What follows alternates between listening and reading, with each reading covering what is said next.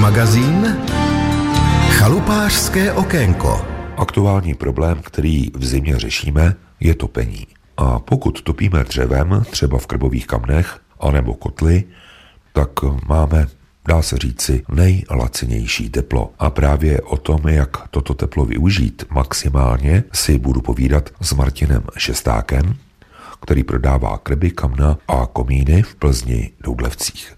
Hezký podvečer. Hezký podvečer.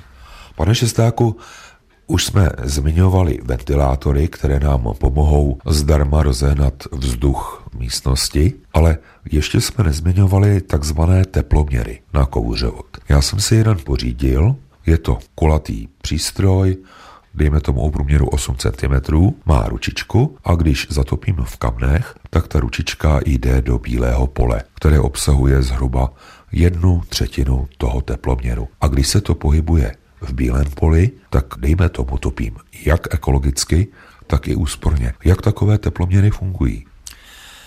Tyto teploměry, které jsou na bázi bimetalu, jako většina jednoduchých teploměrů, pravidla na magnet připevníme na kouřovod a naznačil jste už, jsou to rozděleny do tří zón. Základní zóna, kdy dochází buď natápění anebo k vychládání, pak je zóna optimálního hoření a pak je zóna přetopení.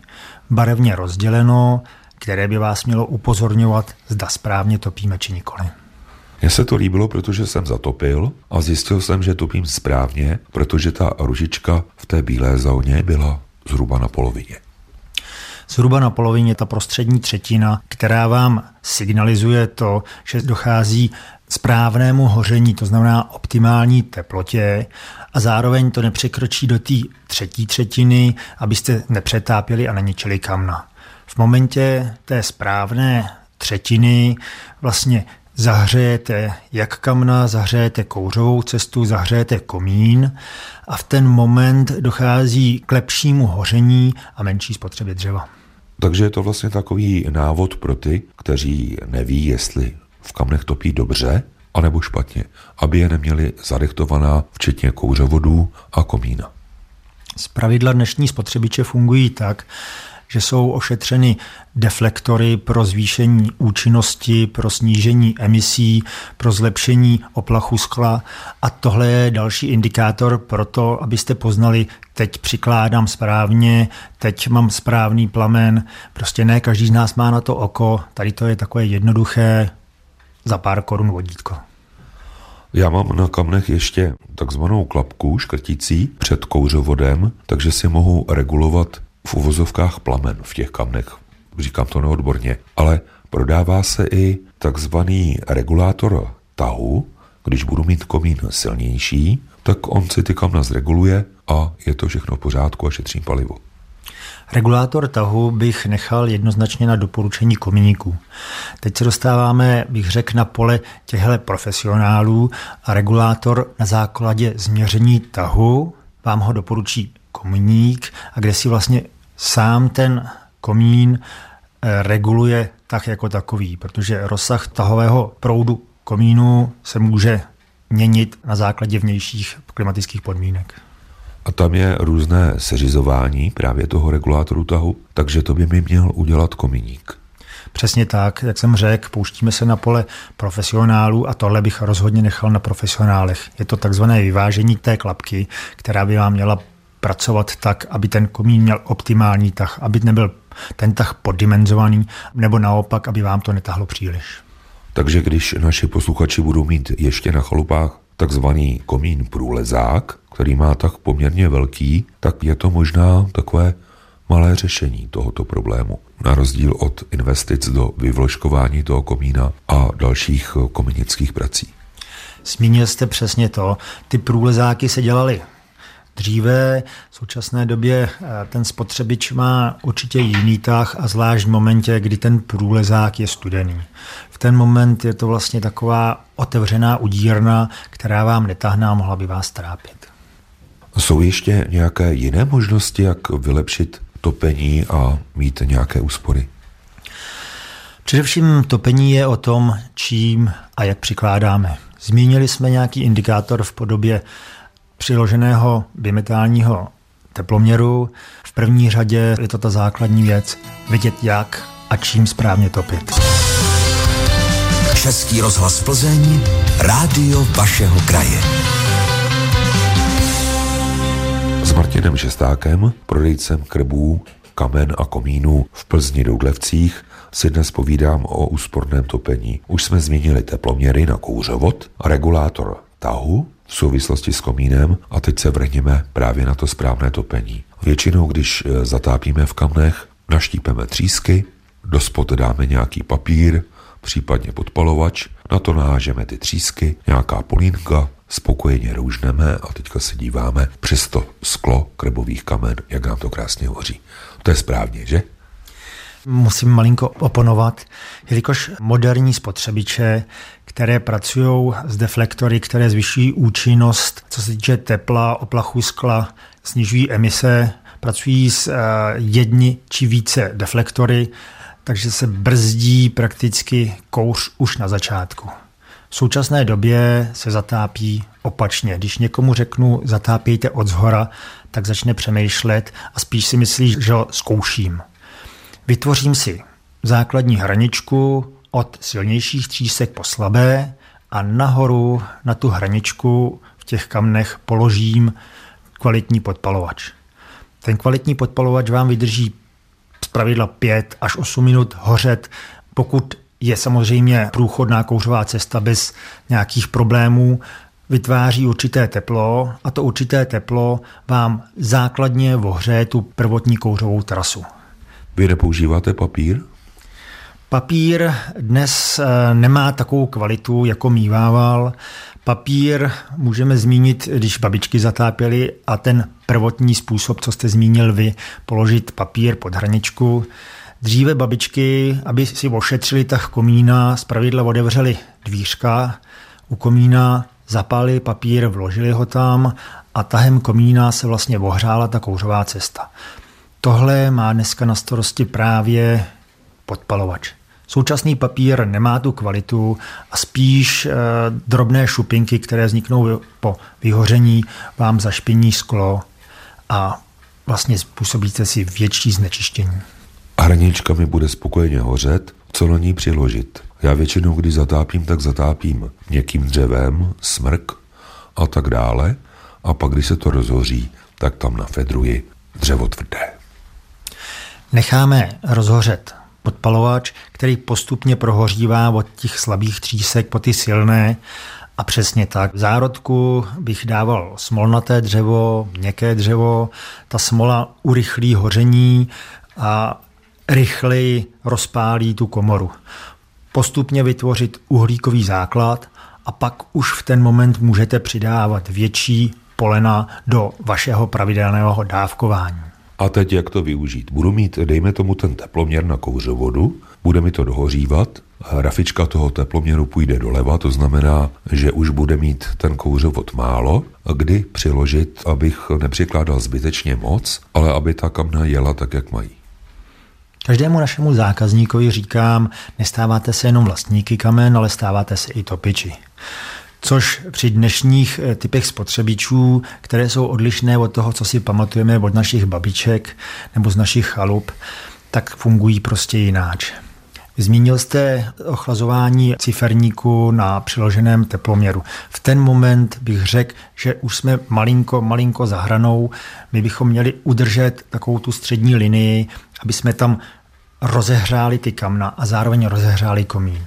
A tím pádem se dostáváme do té fáze, že vy už nepotřebujete velký plamen, velký plamen zároveň by mohl i ničit ty kamna. A dostáváme se do fáze toho klidného hoření až takřka dřevospliňování a v ten moment už my dokážeme prodloužit interval přikládání a zvýšit efektivitu toho topení.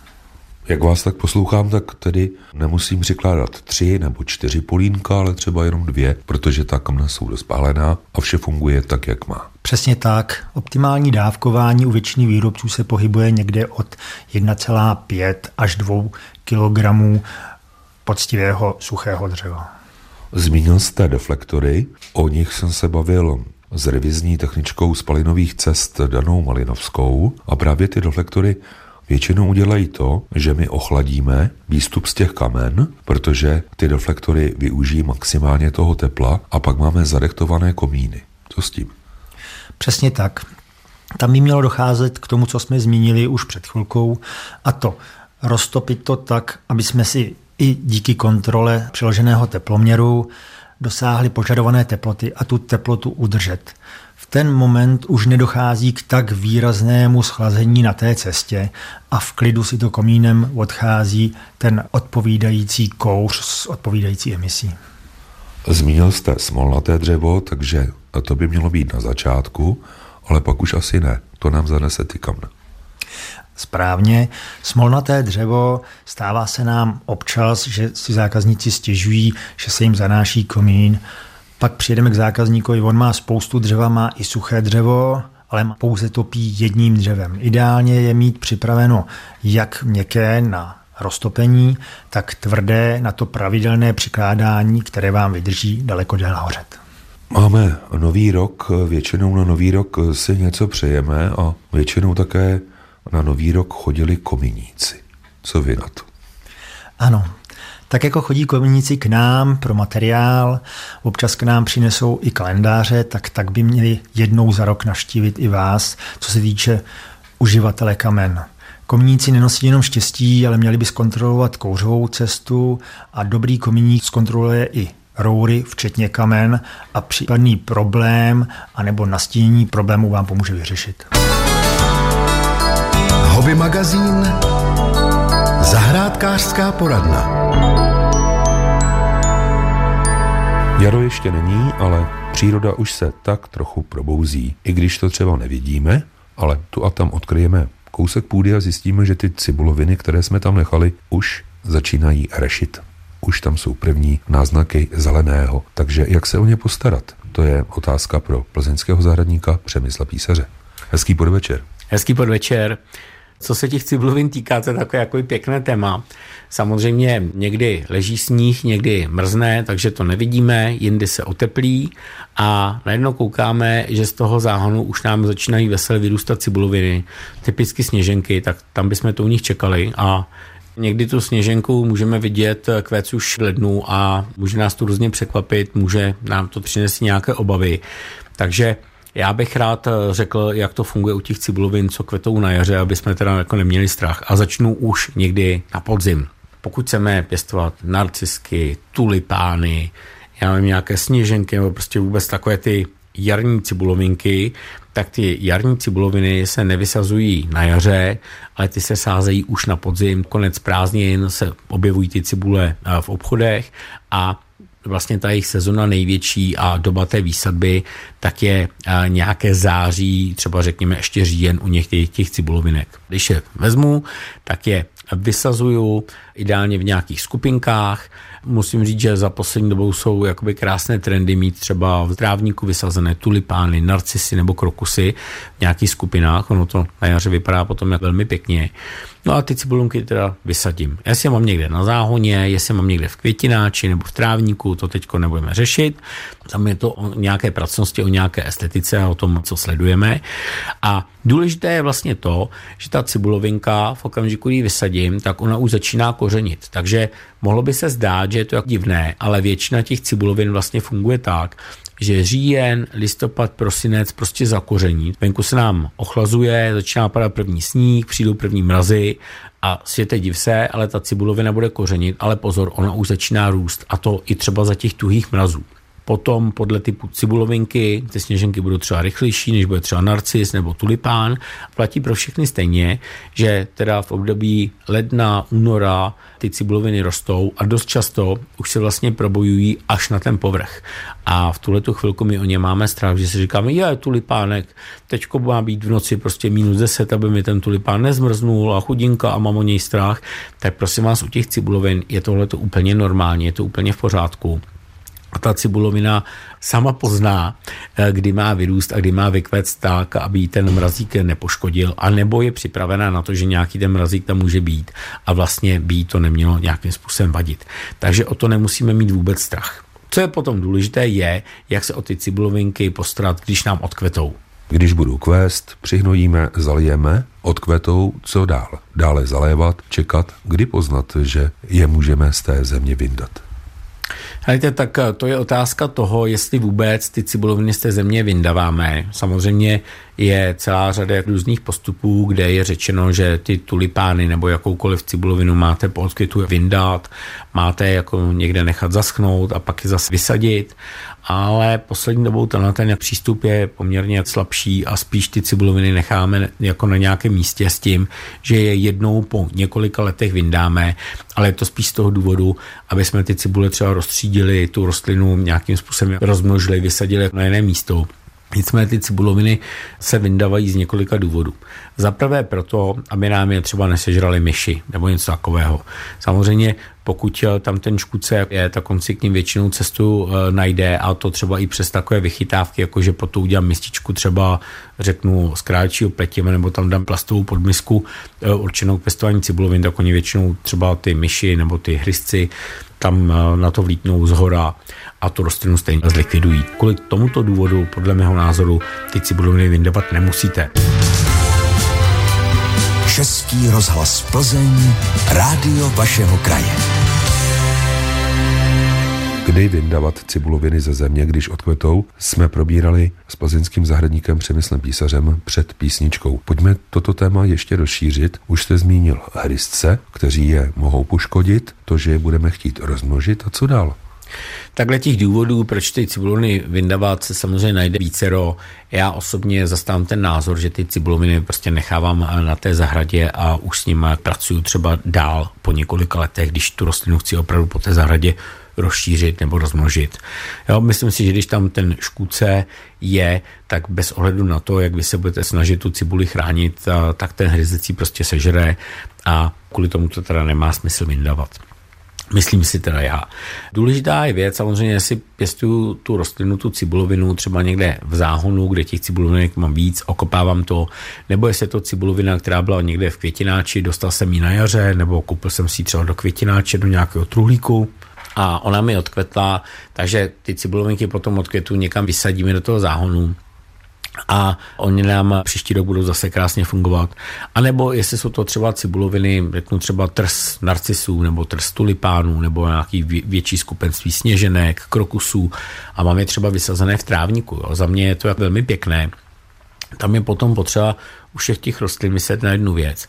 Ta rostlinka nám vykvete, když jsme pečliví, tak bychom ten květ od květu měli odstříhnout nebo minimálně vylomit ten semeník, aby jsme tu rostlinu nevysilovali tím, že se snaží vytvořit semena, protože o to méně ona nám pokvete tu následující sezonu.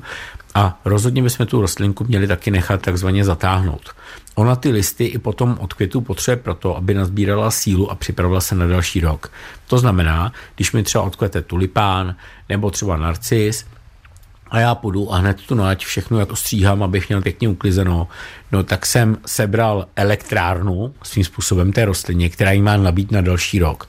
Musím počkat, až ta cibulovina takzvaně zatáhne, ty listy začnou žloutnout, už je vidět, že ta rostlinka nepotřebuje a já když za ty listy vezmu a budu se je snažit utrhnout, tak oni ty listy už se snadno třeba i s tím stonkem oddělí od té cibule a tehdy vím, že to můžu uklidit. A taková typická chyba, která se stává, když mám třeba ty cibuloviny v tom trávníku, tak samozřejmě vezmu sekačku, poseču to, no a pak se dím, že ty cibuloviny už příští rok nekvetou. Je to proto, že jsme jim nenechali ty listy na to, aby vytvořili vlastně zase tu sílu, která ten příští rok vlastně ten květ ukáže, aby jsme z toho mohli mít radost. Nezapomenout na to, ty cibulovinky nechat zatáhnout.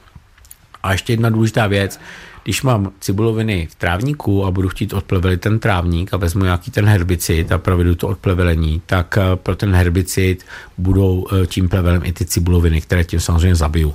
Pokud mám cibuloviny v trávníku a ten trávník, která si odplevelit, tak musím počkat, až ty cibuloviny zatáhnou a pak je můžu posekat vlastně ty zbytky těch nazemních částí, které tam zůstanou a můžu odplevelovat. A nebo musím dávat pozor, abych tím herbicidem vlastně ty cibuloviny nezasáhl. Do země ten herbicid nejde, aby mi poškodil ty cibulky. tak tohle to by bylo určitě téma na dlouho. Já vím, že ohledně používání vlastně herbicidů, tak teďko vládne taková jakoby obecná hysterie, já to řeknu velmi střízlivě, ty herbicidy fungují tak, že při vlastně dotyku nebo při kontaktu se zeminou se navážou vlastně na dílové částice a tím jsou vlastně deaktivované, když to řeknu velmi jednoduše. Není potřeba se toho nějakým způsobem obávat, je potřeba dodržet návod k obsluze a vlastně dávkování, které tam je a pak je to celkem bezpečné. Tak to byly cibulové rady od plzeňského zahradníka Přemysla Písaře. Vy jste mě navnadil na takovou dobrou domácí tlačenku s cibulkou nebo godajem. Tak já bych tomu řekl takovou drobnou věc. Pozor na to, když skladujete cibulky. Mně už se stalo, to jsem byl teda ještě malý chlapec, já jsem dostal chuť na guláš a hledal jsem cibuli a našel jsem tulipány, ale nevěděl jsem, že jsou to tulipány. Takže takový eh, guláš eh, s cibulkou od tulipánu taky jako dobrý, ale dobrý to úplně nebylo, že mi pak celkem bolelo břicho, takže pozor na to, ať se vám to nezamění. Hobby magazín zaujalo nás. S inflací asi dlouho nic neuděláme a proto se možná vyplatí investovat do našich příbytků. A to třeba do kuchyňské linky. Ta stará už má svůj věk za sebou a ty nové nabízejí jiné možnosti a také úspornější spotřebiče. A právě o tom všem si teď budu povídat s Tomášem Sislem z Institutu zdravého bydlení. Hezký podvečer. Dobrý podvečer, pane redaktore. Vy, stejně jako já, budeme měnit kuchyňské linky, když je budeme kupovat. Na co se máme zaměřit? Zajímavá je už ta častost té výměny, protože když jsem se začal pídit po kuchyňských linkách, tak jsem zjistil, že v Čechách se mění kuchyňská linka jednou za 20 let, v západní Evropě je to častěji, jsou to třeba 4-6 let, je to asi dáno i stylem toho bydlení, kdy je mnoho nájemních bytů. U nás je to tady v té východní Evropě tradiční místo setkávání, my trochu kuchyně podceňujeme a přitom je to velmi nákladná část nábytku, která zdobí naši domácnost pořídit si kuchyni z masivu, na to asi málo který náš posluchač bude mít, takže většinou dáváme přednost nějakým dřevěným deskám, které jsou potaženy dýhou a podobně. Co se týká kuchyní z masivu, tady se dlouhodobě přikláníme k tomu, že to masivní dřevo vzhledem k tomu, jaká je vlhkost v kuchyních, není úplně vhodné a vlastně ten trend jsou dřevovláknité desky, MDF desky a dřevotřísky, ze kterých se vyrábí kuchyňské linky, které jsou nějak foliovány. A když jsou foliovány a jsou stlačovány ty piliny, aby z nich byla ta deska, tak se používá spousta těkavých materiálů, které se uvolňují i po výrobě. Základním tím, neřekl bych strašákem, základním tím problémem je formaldehyd. Většina těch dřevotřísek funguje na bázi dřevěných pilin a pryskyřic, které obsahují formaldehyd. Formaldehyd je velmi škodlivý pro naše zdraví, ať jsou to miminka, batolata, ať jsme to my. To dlouhodobé působení formaldehydu je to prokázaný karcinogen, je opravdu nebezpečné pro náš život, pro naše orgány.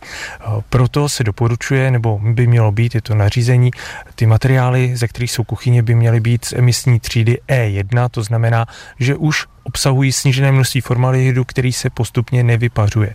My jsme ale udělali test a zjistili jsme, že ne všechno, co má nálepku E1, odpovídá opravdu E1. My se vystavujeme tomu riziku, že budeme s novou drahou kuchyní. A přiznejme si, že hezká kuchyně dnes stojí 300-400 tisíc a jsou kuchyně za milion korun, tak eh, my budeme na konci trpět a budeme se divit, eh, proč jsme nemocní, proč eh, máme nutkání ke kašle a podobně. A jak tady tu kuchyň vybrat, když ani ta jednička nefunguje?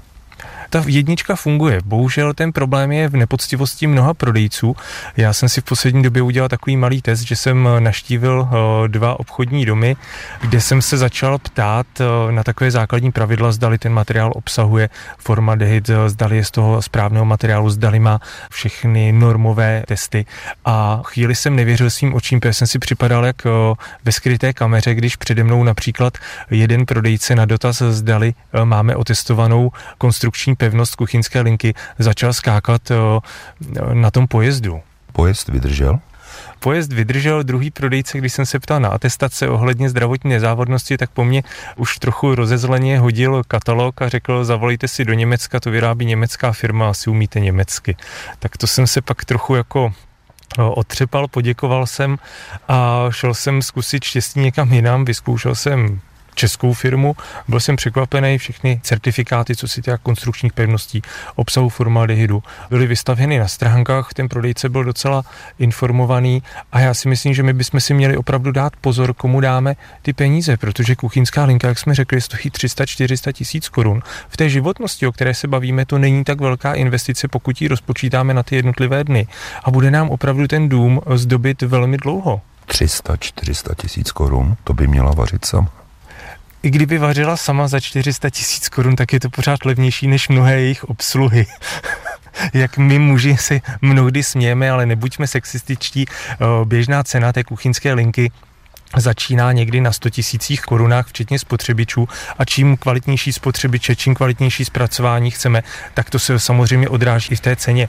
Musíme si přiznat, že existují prodejci, kteří nám dnes nabízí desetiletou záruku. Takové věci se v té ceně projevují, ale je to zase o tom, že ta kvalita je tam někde znát. Opravdu my jsme vyzkoušeli, že můžete mít kuchyň za 50 tisíc korun, která bude velmi nekvalitní, stejně jako kuchyň za 70 tisíc korun, která předčí tu 50 tisícovou několikanásobně. Tady to není úplně o penězích, je to o tom, že když někdo vyrábí velké množství kuchyní, nebo prodává velké množství kuchyní, má víc zkušeností než nějaký přeprodejce, který je nechává montovat někde v zahraničí a podobně. Pozor bychom se měli dát i na kování, protože tu a tam upadne a potom těžko bycha honiti, či lépe řečeno součástku, kterou vyměníme během pěti minut. Kování, ať už se jedná o výsuvná nebo výklopná, já bych doporučil vždycky zeptat se na toho konkrétního výrobce, mít tu zkušenost, protože asi čím větší obchodní dům, tak se tam dostáváme do kování, které je vyrobeno někde v Číně, neexistují náhrady, je lepší opravdu nějaký prověřený výrobce a zase klidně si to nechat napsat do smlouvy. Hobby magazín Náš tip Mrazíky nebo mrazy po ránu nám řidičům dělají spoustu starostí, pokud nemáme vytápěnou garáž. Nejdříve očistit sníh, led a pak se jenom modlit, aby vydržel akumulátor a startér zejména o starších vozů. Jak se o akumulátory v autech postarat, vám teď poradí jejich plzeňský prodejce Zbyněk Mulač. Pokud má baterie ještě zátky, což už poslední dobou je spíše vzácné, tak baterie otevřít, dolít destilovanou vodou. Všechny články musí být ponořené, nesmí nic koukat, aspoň tak centimetr. Pokud baterie zátky nemá, tak v podstatě s ní už toho moc udělat nemůžeme. Máme-li pocit, že baterie trochu hůř startuje, než by se nám líbilo, můžeme vyzkoušet baterii připojit na nabíječku a přes noc nechat dobít. To, co je podstatnější, je to, co se skrývá za baterií a to je vozidlo. Určitě bychom si měli nechat překontrolovat dobíjecí soustavu vozidla, buď to v servisu nebo sami jednoduchým voltmetrem. Měří se napětí na baterii za běhu motoru, ideálně tak 2000 otáček za minutu a toto napětí by se mělo pohybovat v rozmezí 14 až 14 8 voltů. A to při zapnutých světlech a třeba puštěném topení, anebo jenom necháme běžet ten motor při těch dvou tisících otáčkách? Zkouší se jak bez zátěže, tak se zátěží. Dneska je povinnost svítit, tedy určitě by měly být rozsvíceny potkávací světla. I s tou zátěží, to znamená pustíme ventilátory, klimatizaci nebo tak, jak běžně jezdíme v autě, rádio, dálková světla, by to napětí nemělo pod 14 V klesnout. Pokud se tak děje, může se stát, že čas od času bude baterie zapotřebí dobít. Pokud to napětí je stabilně pod 14 V, Měl by se ten, který řidič dostavit do servisu na opravu alternátoru. Seřídit alternátor, případně vyměnit diodové bloky. Jde o to, jaká závada se naskytne, ale obecně pokud je napětí pod 14 V, je někde nějaká závada. Pozná odborný servis, že ta baterie v automobilu už má na mále, že by tu zimu nemohla přežít? Někdy dost těžko, opravdu do baterie vidět není, zvlášť do moderních uzavřených. baterií vidět není. Lze tu baterii zatížit reálnou zátěží, pak je vidět z poklesu napětí, jak se ta baterie chová, ale lze podle toho odvodit, jestli baterie už má na mále nebo ne. Spíše bych viděl stáří baterie jako určující, preventivně spíš baterii vyměnit po pěti letech provozu. Jinak opravdu jednoduchou metodou určit, že baterie je vadná, se moc dobře nedá, pokud v ní vysloveně není vada jako zkrat článku, který je jednoznačně rozpoznatelná, ale ta baterie může být pouze vybitá nedostatečným nabíjením, o kterém jsme mluvili, to může trvat měsíce ta baterie nefunguje, nicméně nabití tu baterii spolehlivě vrátí do života a může zase sloužit třeba několik let. A pomůže třeba té baterie to, že ji nechám úplně vybít a potom ji nabiju na tvrdo? Určitě ne. To je milná představa, asi vyplývající spíš ze spotřebních akumulátorů. Olovin baterie všeobecně nemají rádi vybíjení. Jsou opravdu nejšťastnější a ta baterie vydrží nejdelší dobu, když je plně nabitá a furt. Hluboký vybíjení baterii mechanicky namáhá články, elektricky ty články namáhá a v podstatě opravdu jí to snižuje životnost. Tedy nevybíjet baterky.